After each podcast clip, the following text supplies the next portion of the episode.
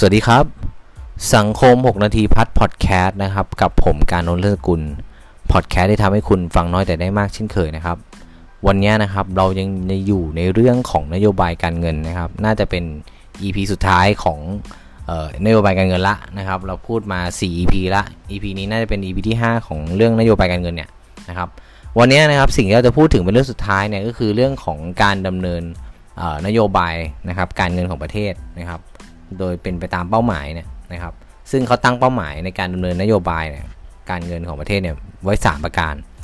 ซึ่งก็ไม่ต้องออนึกถึงใครครับ คนที่ดำเนินนโยบายการเงินก็คือธนาคารแห่งประเทศไทยนั่นเองหรือธนาคารกลาง ซึ่งเป็นนายธนาคารของธนาคารลูกก็คือธนาคารพาณิชย์ทั่วไปนะครับแถมดูแลการเงินของรัฐด้วยนะครับ เป็นที่ปรึกษาด้วยใช่ไหมครับ คุณผู้ฟังลองนึกภาพดูนะครับ อันนี้คือพูดกันง่าย ๆ เลยนะครับว่า เงินเนี่ยในเวลาเงินในระบบเนี่ยมันมันเยอะมากเนี่ย มันมีปัญหาไหมครับ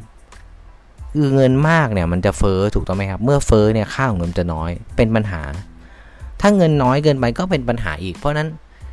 ธนาคารกลางต้อง balance นะครับ balance การเงินยังไงก็ได้ให้มันอยู่ตรงกลาง เอางี้นะครับผมจะก่อนที่ผมจะพูดถึงเป้าหมายเนี่ยนะครับ ผมต้องอธิบายเอ่อเขาเรียกว่าอุปมาอุปไมยเนี่ยให้เหมือน สิ่งสิ่งหนึ่งให้คุณผู้ฟังนึกภาพให้ง่าย ๆออก เอางี้นะครับ คุณผู้ฟังลองนึกถึงไข่ดาวแล้วกัน ไข่ดาวเนี่ยปริมาณไข่แดงมันอยู่ตรงกลางใช่ไหมครับ ซึ่งมันก็ค่อนข้างจะเล็กก็ไข่ขาวอยู่ละเนื้อที่เนาะ ไข่แดงเนี่ยให้คุณผู้ฟังนึกถึงว่า ในไข่แดงเนี่ยเป็นปริมาณการเงินที่ธนาคารกลาง ธนาคารพาณิชย์ รัฐบาลมีอยู่นะครับ แล้วไข่ขาวเนี่ยนะครับ ไข่ขาวเนี่ยเป็นเงินที่ประชาชนถืออยู่ แน่นอนครับในภาวะปกติเนี่ยไข่ขาวจะมีพื้นที่มากกว่าเล็กน้อยนะครับ ก็คงจะไม่มากเกินควรคือไข่ดาวปกติอะนะครับไข่ดาวปกติอะทีนี้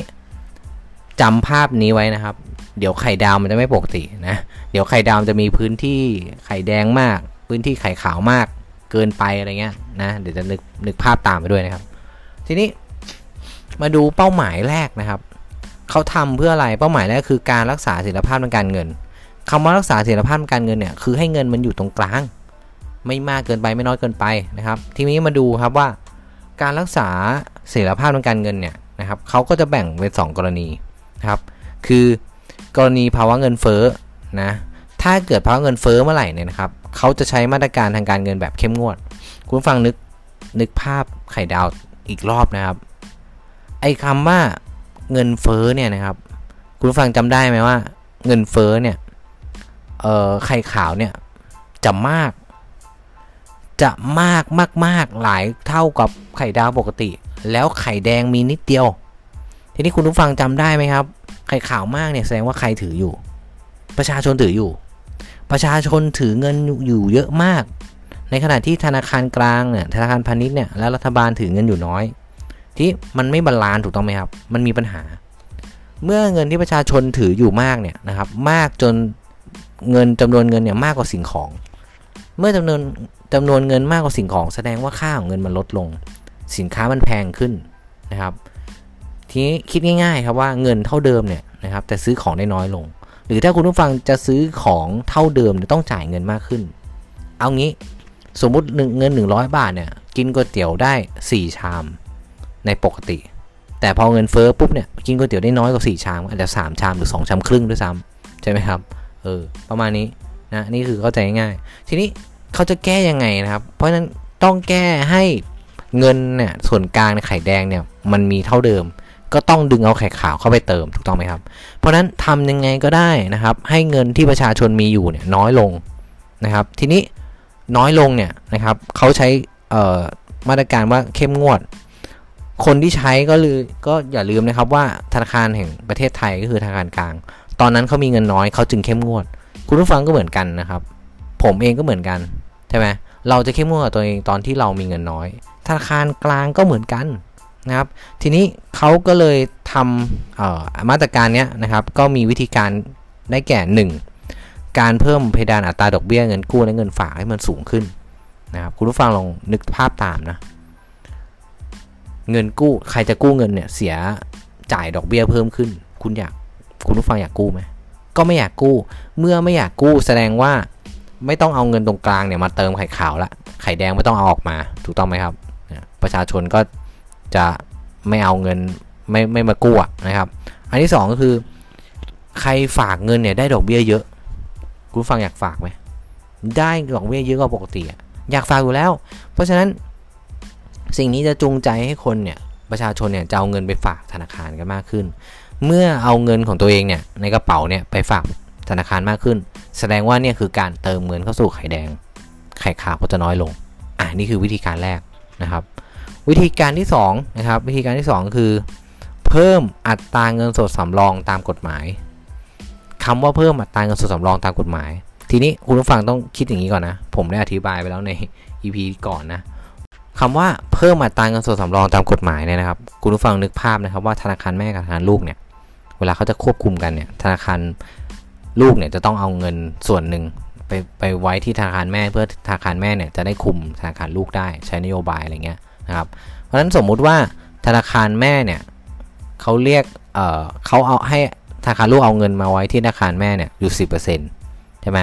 สมมติว่าธนาคาร A เนี่ยมีเงินอยู่พันล้านเนี่ยต้องเอามาให้ธนาคารแม่เนี่ยร้อยล้านนะครับทีนี้เขาบอกว่าอะไรครับ พอเจอเงินเฟ้อนะครับเขาบอกว่าเพิ่มอัตราการสำรองแสดงว่าเขาให้ธนาคารแม่เนี่ยก็จะเรียกเงินมากกว่าเดิมละจาก 10%เนี่ยเรียก 20%เพื่อที่ให้ธนาคารลูกเนี่ยปล่อยกู้ได้น้อยลง เมื่อปล่อยกู้ได้น้อยลงแน่นอนครับ เงินเนี่ยมันจะไม่ออกมาเติมไข่ขาวถูกต้องไหมครับ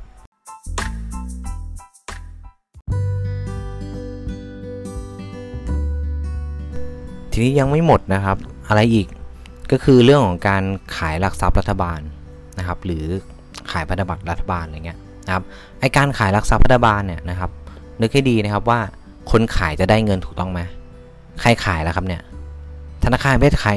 ธนาคารแห่งประเทศไทยขายใช่ไหมครับ ขายปุ๊บเนี่ยนะครับ ก็จะได้เงินเข้ามาสู่ส่วนกลาง ไข่แดงก็จะมากขึ้น ไข่ขาวก็จะน้อยลง เพราะคนซื้อก็คือ ประชาชนนะครับอ่าเห็นไหม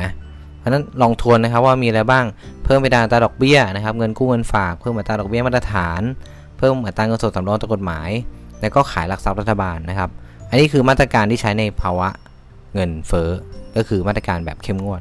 ทีนี้ส่วนกรณีภาวะเงินฝืดเนี่ยนะครับจะตรงกันข้ามกับเงินเฟ้อหมดเลยนะครับซึ่งผมอาจจะไม่ขยายความละนะครับ แต่ผมจะบอกว่าเเงินฝืดเนี่ยเขาจะใช้มาตรการแบบผ่อนคลาย เพราะว่านะครับตอนนั้นเนี่ย ไข่แดงมันใหญ่มากแล้วไข่ขาวมีเล็กนิดเดียว แสดงว่าราคาของเนี่ยราคาสินค้าเนี่ยถูก แต่ประชาชนมีเงินน้อยนะครับ ค่าของเงินมันมากครับ เพราะนั้นไอ้คำว่ามาตรการทางการเงินแบบผ่อนคลายจะตรงกันข้ามกับเข้มงวดหมดเลย เช่น เข้มงวดบอกว่าเพิ่มอัตราดอกเบี้ยเงินกู้เงินฝากเนี่ยนะครับ ถ้าเป็นผ่อนคลายก็จะบอกว่าลดอัตราดอกเบี้ยเงินกู้เงินฝากนะ ถ้า เข้มงวดบอกว่าเพิ่มอัตราดอกเบี้ยมาตรฐานนะครับ ผ่อนคลายก็บอกว่าลดอัตราดอกเบี้ยมาตรฐาน ถ้าเข้มงวดบอกว่าเพิ่มอัตราเงินสดสำรองตามกฎหมายนะครับผ่อนคลายก็จะบอกว่าลดอัตราเงินสดสำรองตามกฎหมายนะครับ แล้วถ้าเกิดว่าเข้มงวดบอกว่าขายหลักทรัพย์รัฐบาลนะครับ ผ่อนคลายก็จะบอกว่าซื้อหลักทรัพย์รัฐบาลนะตรงข้ามหมดเลยนะครับอะโอเคนี่มาตรการแรกเองนะ ผมไม่อยากขยายความมากกว่านี้นะเดี๋ยวมันเยอะไปนะครับ คุณผู้ฟังจะเดี๋ยวฟังนานไปเนาะอันทีนี้มาดูเป้าหมายที่ 2 นะครับ เป้าหมาย 2 คือการเสริมสร้างความมั่นคงของสถาบันการเงิน ทีนี้การเสริมสร้างความมั่นคงของสถาบันการเงินเนี่ยก็ใช้มาตรการต่างๆ เช่น 1. กำหนดอัตราเงินนะครับ กองทุนต่อทรัพย์สินนะครับที่มีความเสี่ยงนะทีนี้ก็จะกำหนดกองทุนที่มีความเสี่ยงคือเสี่ยงสูงก็อัตราตกเขาเรียกว่าอัตรากำไรเนี่ยมันจะสูงใช่ไหม ถ้าเสี่ยงต่ำก็กำไรก็จะน้อยอะไรเงี้ยนะครับต่อมาเมื่อการต่อมาคือจำกัดการถือหุ้นของบุคคลนะครับ แสดงว่าก็ต้องจำกัดว่าคนที่เช่าจะเข้ามาเก็งกำไรเนี่ยแสดงว่าโห